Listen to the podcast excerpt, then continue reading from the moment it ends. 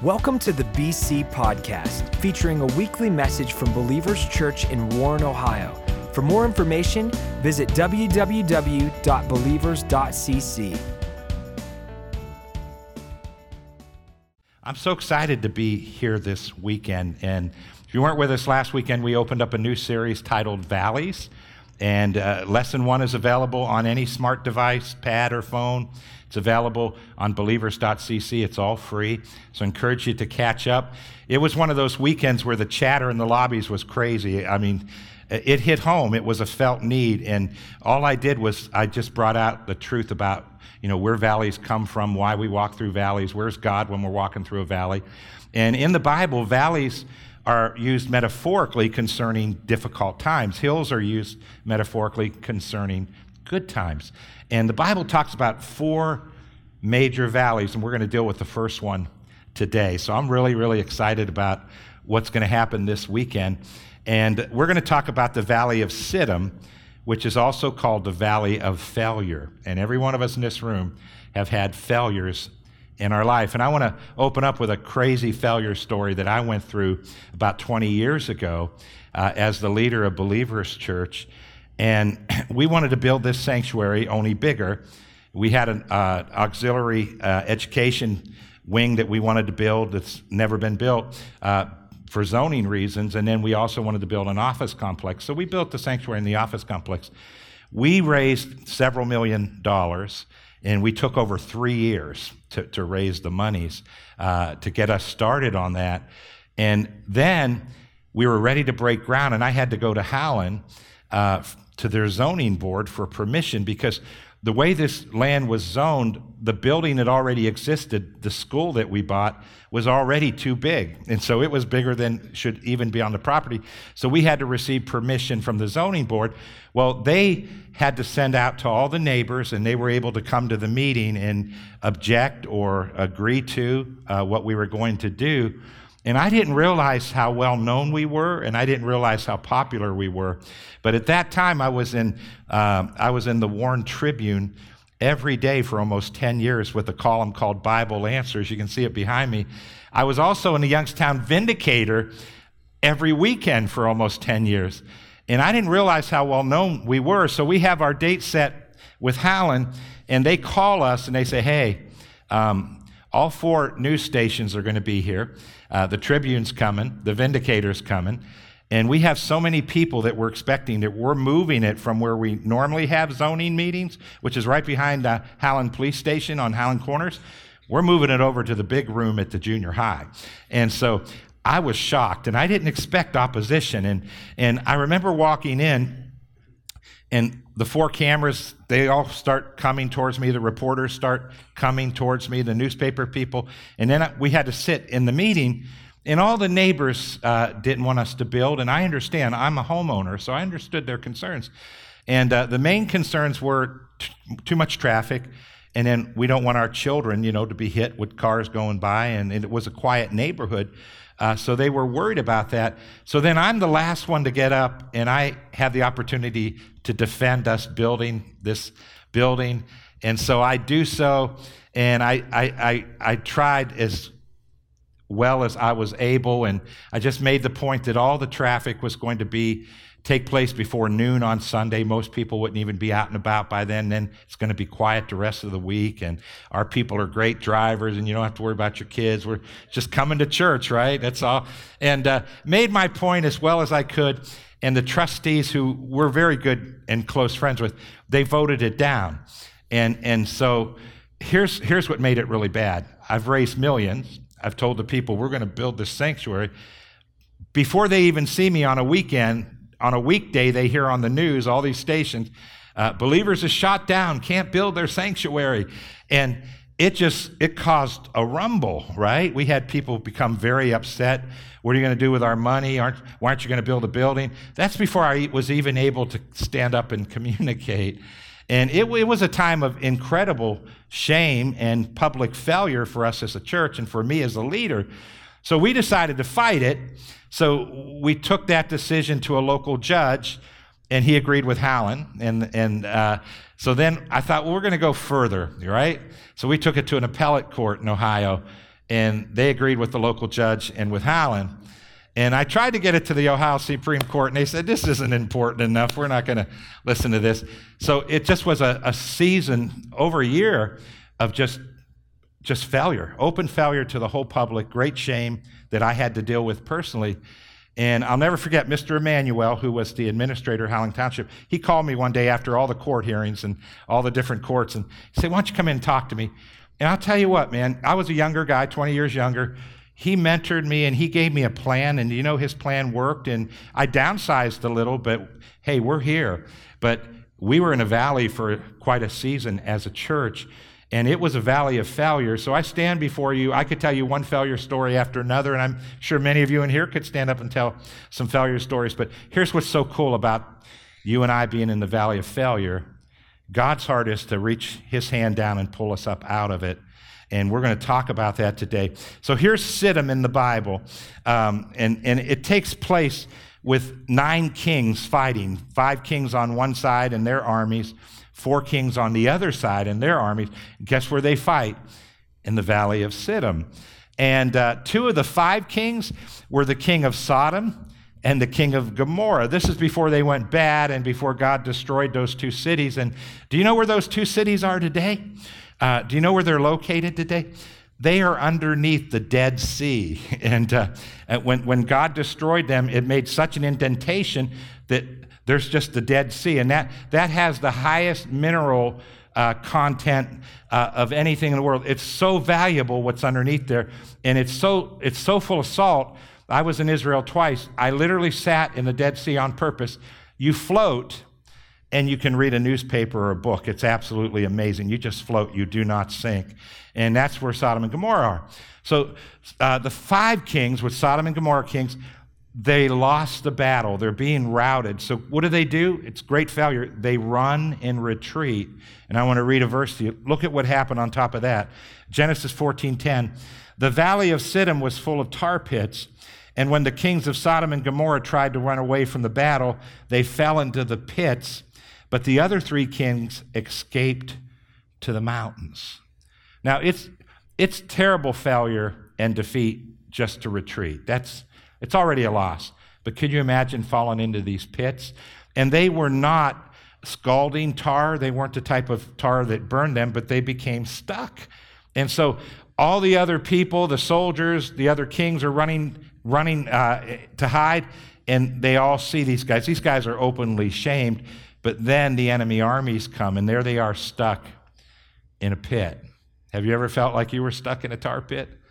Every one of us in this room has been, and some of you probably still are. And here's the shame of it some of your pits, your really big pits, might have been 20 years ago or 30 years ago, and they're still influencing your life. And I want to help all of us understand how God wants to just come and pull us up out of the pit. As a matter of fact, here's my big idea. This is what I want you to walk out understanding more clearly than ever. It goes like this God wants to take you from the pit to the mountain peak. And that's the heart of God. Now, we, we learned in lesson one we can't avoid valleys, they do happen. We don't want them to happen, we'd rather they didn't happen, but they happen. And what we want to know is God's on our side, and He really is. He, he wants to take us from the lowest lows in our life. Maybe you're sitting here and you had a relationship failure. Maybe you went through a divorce, maybe a breakup. Maybe you had a personal failure or moral failure. Maybe you had one type of failure or another. Maybe it's financial, maybe it's bankruptcy. It doesn't matter. Whatever it is, the heart of God is, He wants to take you from that pit and bring you up to the mountain peak. And we're going to show you biblically how you can connect with God so he can do that. But here's a great scripture. I don't think anyone in the Bible, maybe Paul, Paul, Paul would run a, maybe first or close second with King David. King David had public failure after public failure. And here's what he wrote in Psalm 41. He said, I waited patiently for the Lord. He turned to me and heard my cry for help. So he's in one of his pits. Listen to verse 2. He pulled me out of a horrible pit, out of the mud and the clay. He set my feet on a rock. It made my steps secure. David's speaking now from experience. So you take whatever failure you have, here's the heart of God. He wants to pull you up out of that mud, out of the mire, out of the tar, out of the pit. He wants to take you up to a mountain peak. and He wants to place your feet to where they're secure.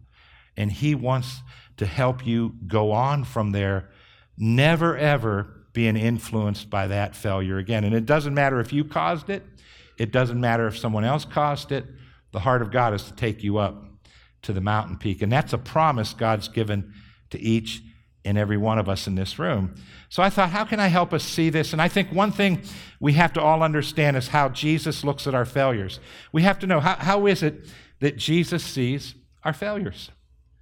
That's important. How does he see him? So I want to take a look at Peter. Remember what Jesus said to Peter? He said, uh, Peter, you're going to fail me, and before the rooster crows, uh, you will deny me three times. And so Peter, ha- Peter did that. He had a major failure. And I, I, want you to see how Jesus interacted with him. I want you to see what Jesus uh, did concerning his failure, and it really is going to help us. And here's the first thing, and I like this one Jesus isn't surprised by our failures. Sometimes we feel great shame just facing God, like, I'm sorry, God, I fell. And it's like, I knew it was coming. I saw it coming. I know the beginning from the end. He's not surprised.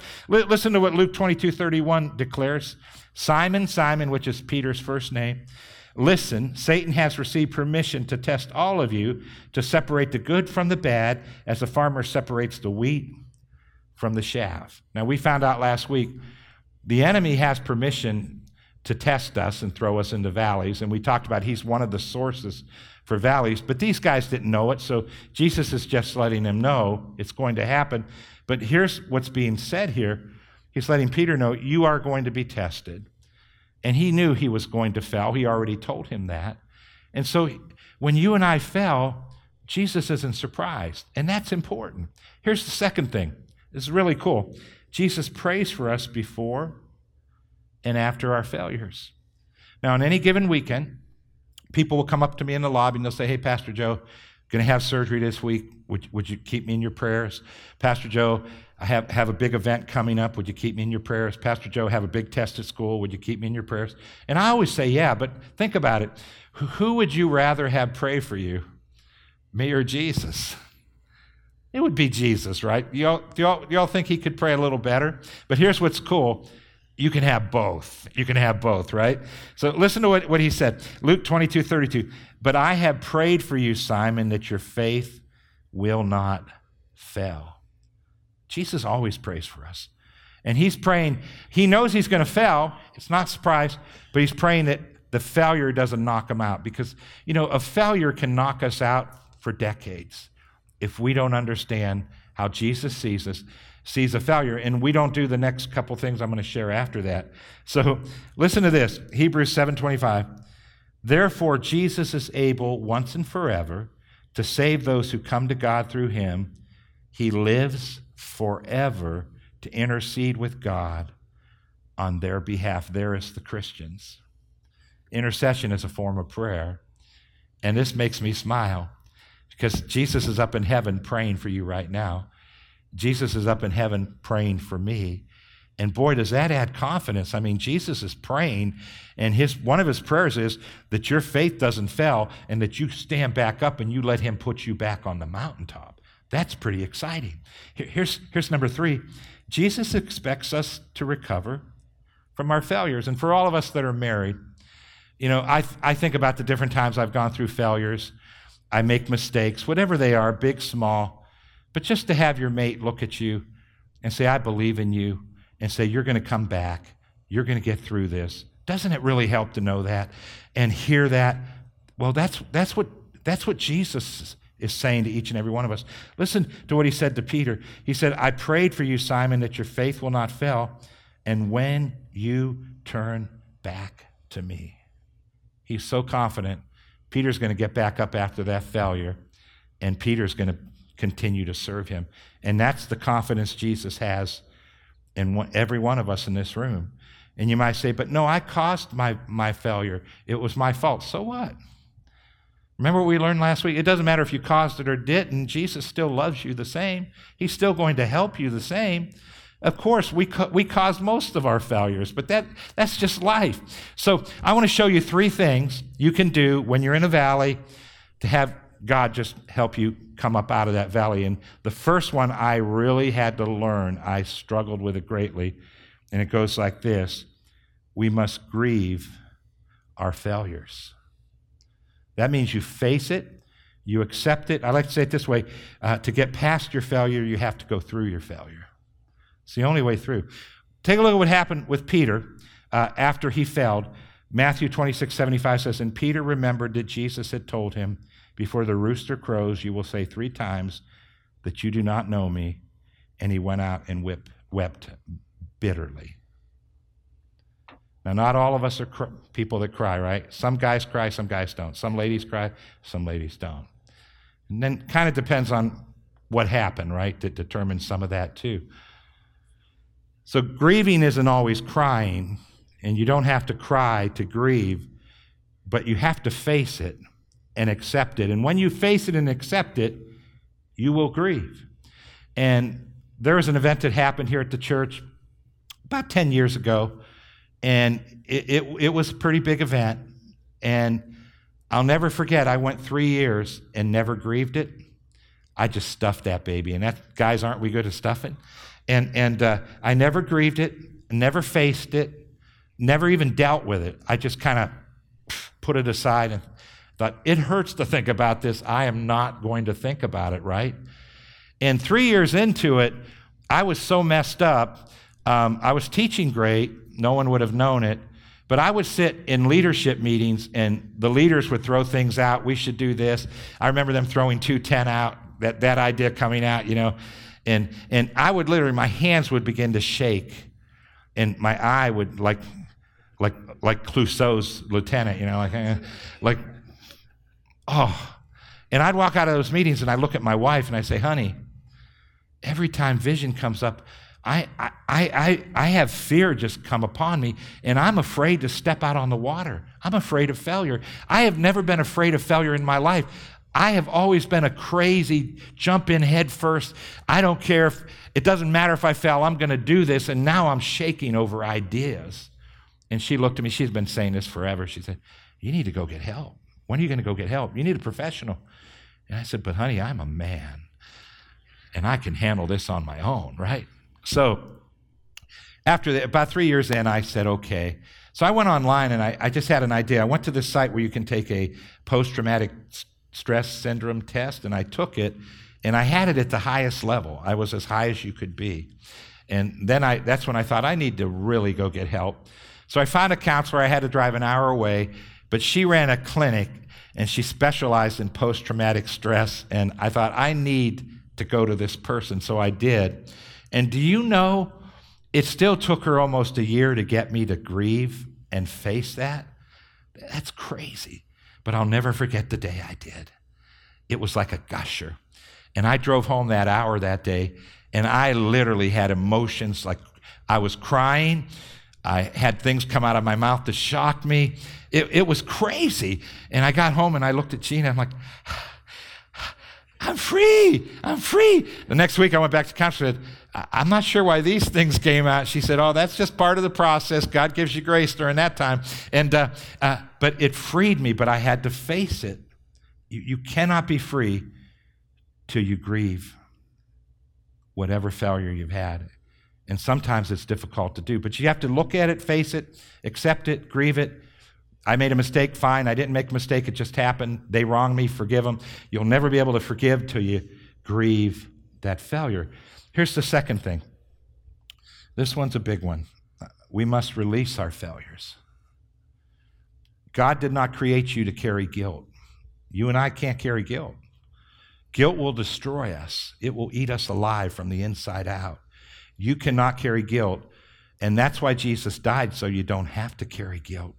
And when I say you must release your failures, I mean you must just throw it into God's mercy and let it go into the sea of forgetfulness and you can no longer condemn yourself over what you did. You have to accept God's forgiveness and God's mercy. I like to say it this way God's mercy is bigger than our failures. And this is tough for some of us to do. We carry the burden of guilt over mistakes we've made.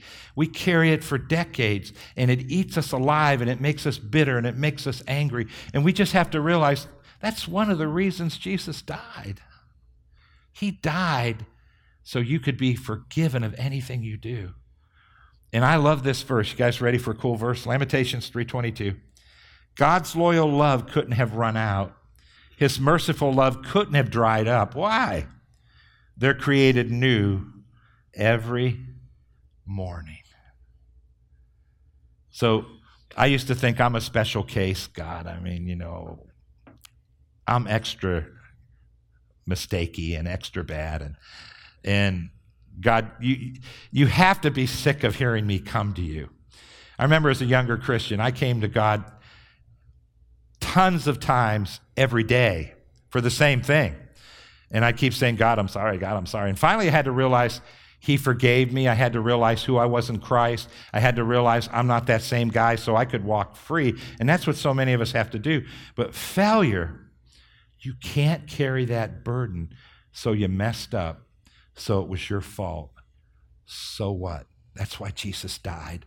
And you just throw it into the mercy of God because that's what God's there for, and His mercies never run out. Now, here's one more, guys.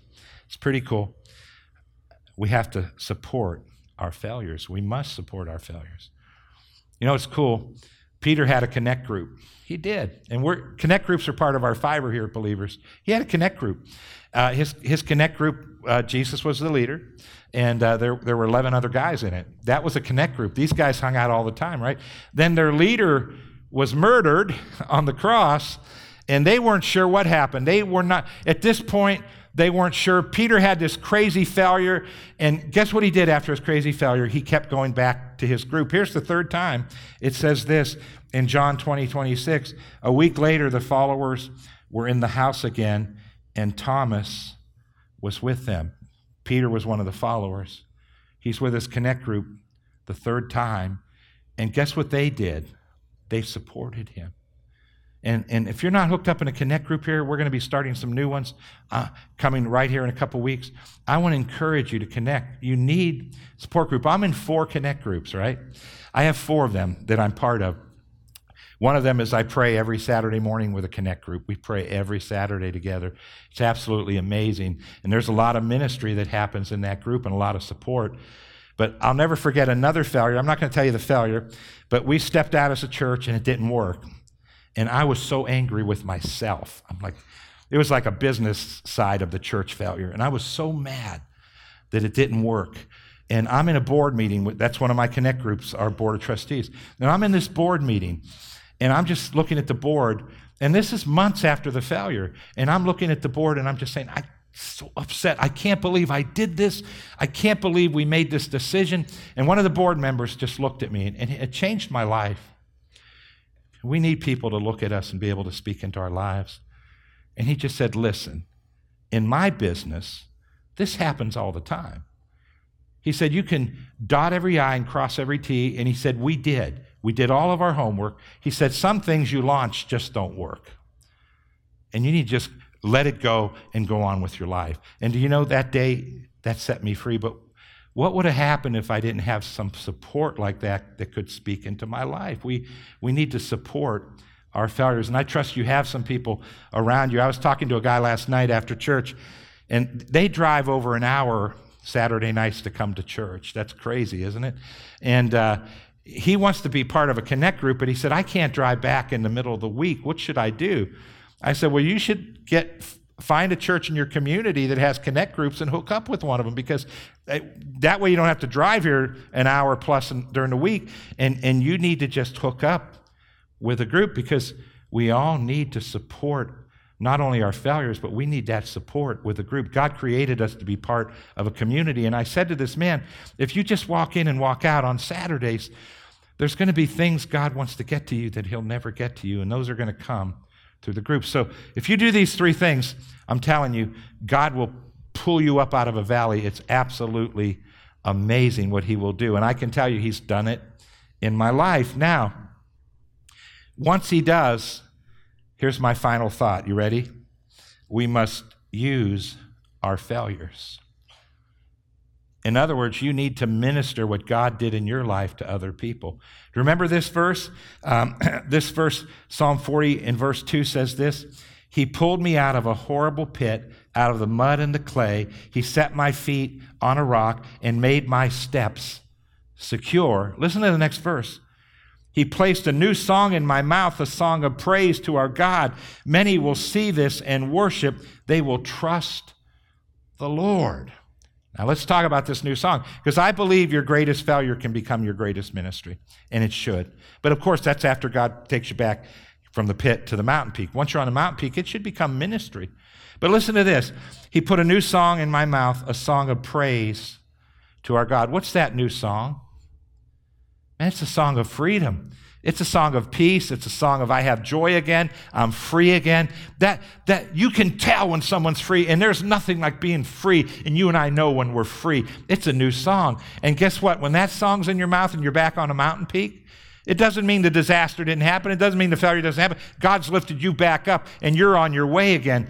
When you have that new song, listen, many will see this and worship and they will trust in the Lord.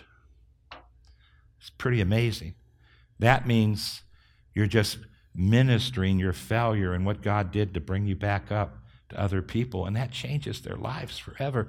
One of my failures, a pretty big one, um, I have a friend that's a very popular author, and he wrote this book on ministry failures, and uh, I'm I'm chapter one, I think, in the book, and uh, so because of that, he just shares not just the failure, he shares the mountain being back on the mountain peak and what God did. But um, I receive calls from pastors all over the country, and you know, you know what they call for? They say, "Hey, I'm going through what you went through. I, I need, I, I don't know what to do. I need, I need somebody just to help me through it." And I am glad to do that for them because I went to guys to help me during those tough times too. And that's what God wants to do with every one of us. You may not have your story in a book. But your story needs to be upon your lips and you need to be free. And then God's going to allow you to minister life to people. So some of you, you know, yeah, you went through that divorce and yeah, it hurt and maybe it wasn't your fault, maybe it was, but so what? Did God take you back up to the mountain peak? Are you free again? Are you going forward again? You have a story to minister to other people. Maybe you had a financial failure. Maybe, maybe, maybe, maybe you filed bankruptcy. It doesn't matter. I think sometimes, and, and, and I'm guilty of this, I'm probably one of the most private people in this room. Can you imagine that? And God makes me a minister. And uh, I'm a very, very private person. But you know what I've learned? When God's done something great in our life and we have that new song in our mouth, we can set people free by sharing with them what God did for us. And that's what I want to encourage so many of you to begin to do today. So let's pray. Let's close our eyes. Let's bow our heads. Lord, man, I did my best with this message today, and I thank you for these incredible people that, that sit before me, Lord. And some are in the pits. I mean, they're going through tough times, Lord, right now. Others have gone through tough times, but they've never really come out. And Lord, many are on the mountaintops, and man, they, they're, they're saying, I'm ready to share my story with people. And Lord, many in between. Father, we are just so excited that you're the God that takes us from the pit to the mountain peak. Thank you, Lord. Lord, there are those in here right now, and I'm allowing the Holy Spirit to minister to our hearts they have not yet faced their failure. And I know it's not going to happen right now. But Lord, I thank you for opening up their hearts to see and their eyes to see that they just need to grieve that and let it go and throw it into the mercy of God and let you be God and do what you died to do, Lord God.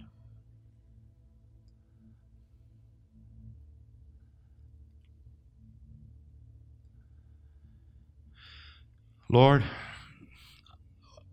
we're just so thankful for your mercy. We thank you that any failure we've ever had, moral, personal, relational, that your mercies never run out. We thank you for this opportunity right now to release guilt into your everlasting arms. And Lord, I just pray right now that your mercy and your love would flood every one of us, but especially those, Lord, that don't understand how much you love them, that have been carrying this guilt. And I thank you for this being a moment where that guilt is cast into the sea of forgetfulness, God, that you created. you said you don't remember our failures and our sins any longer. And Lord, for some that are in here, and I know I was in this place in different areas of my life for such a long time, Lord, they keep failing in the same area.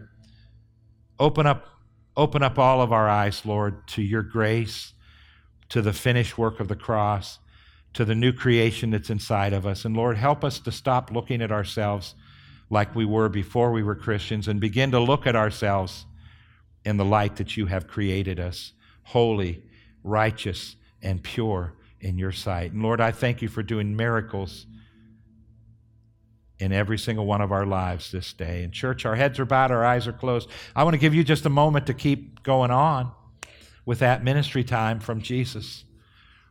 With heads bowed, eyes closed. Maybe you're here and you say, Pastor Joe, I'm visiting, been here a couple times. But man, I want to connect with God for the first time. So here's, here's what I'm asking I'm not asking you to join our church, I'm not asking you to join a religion.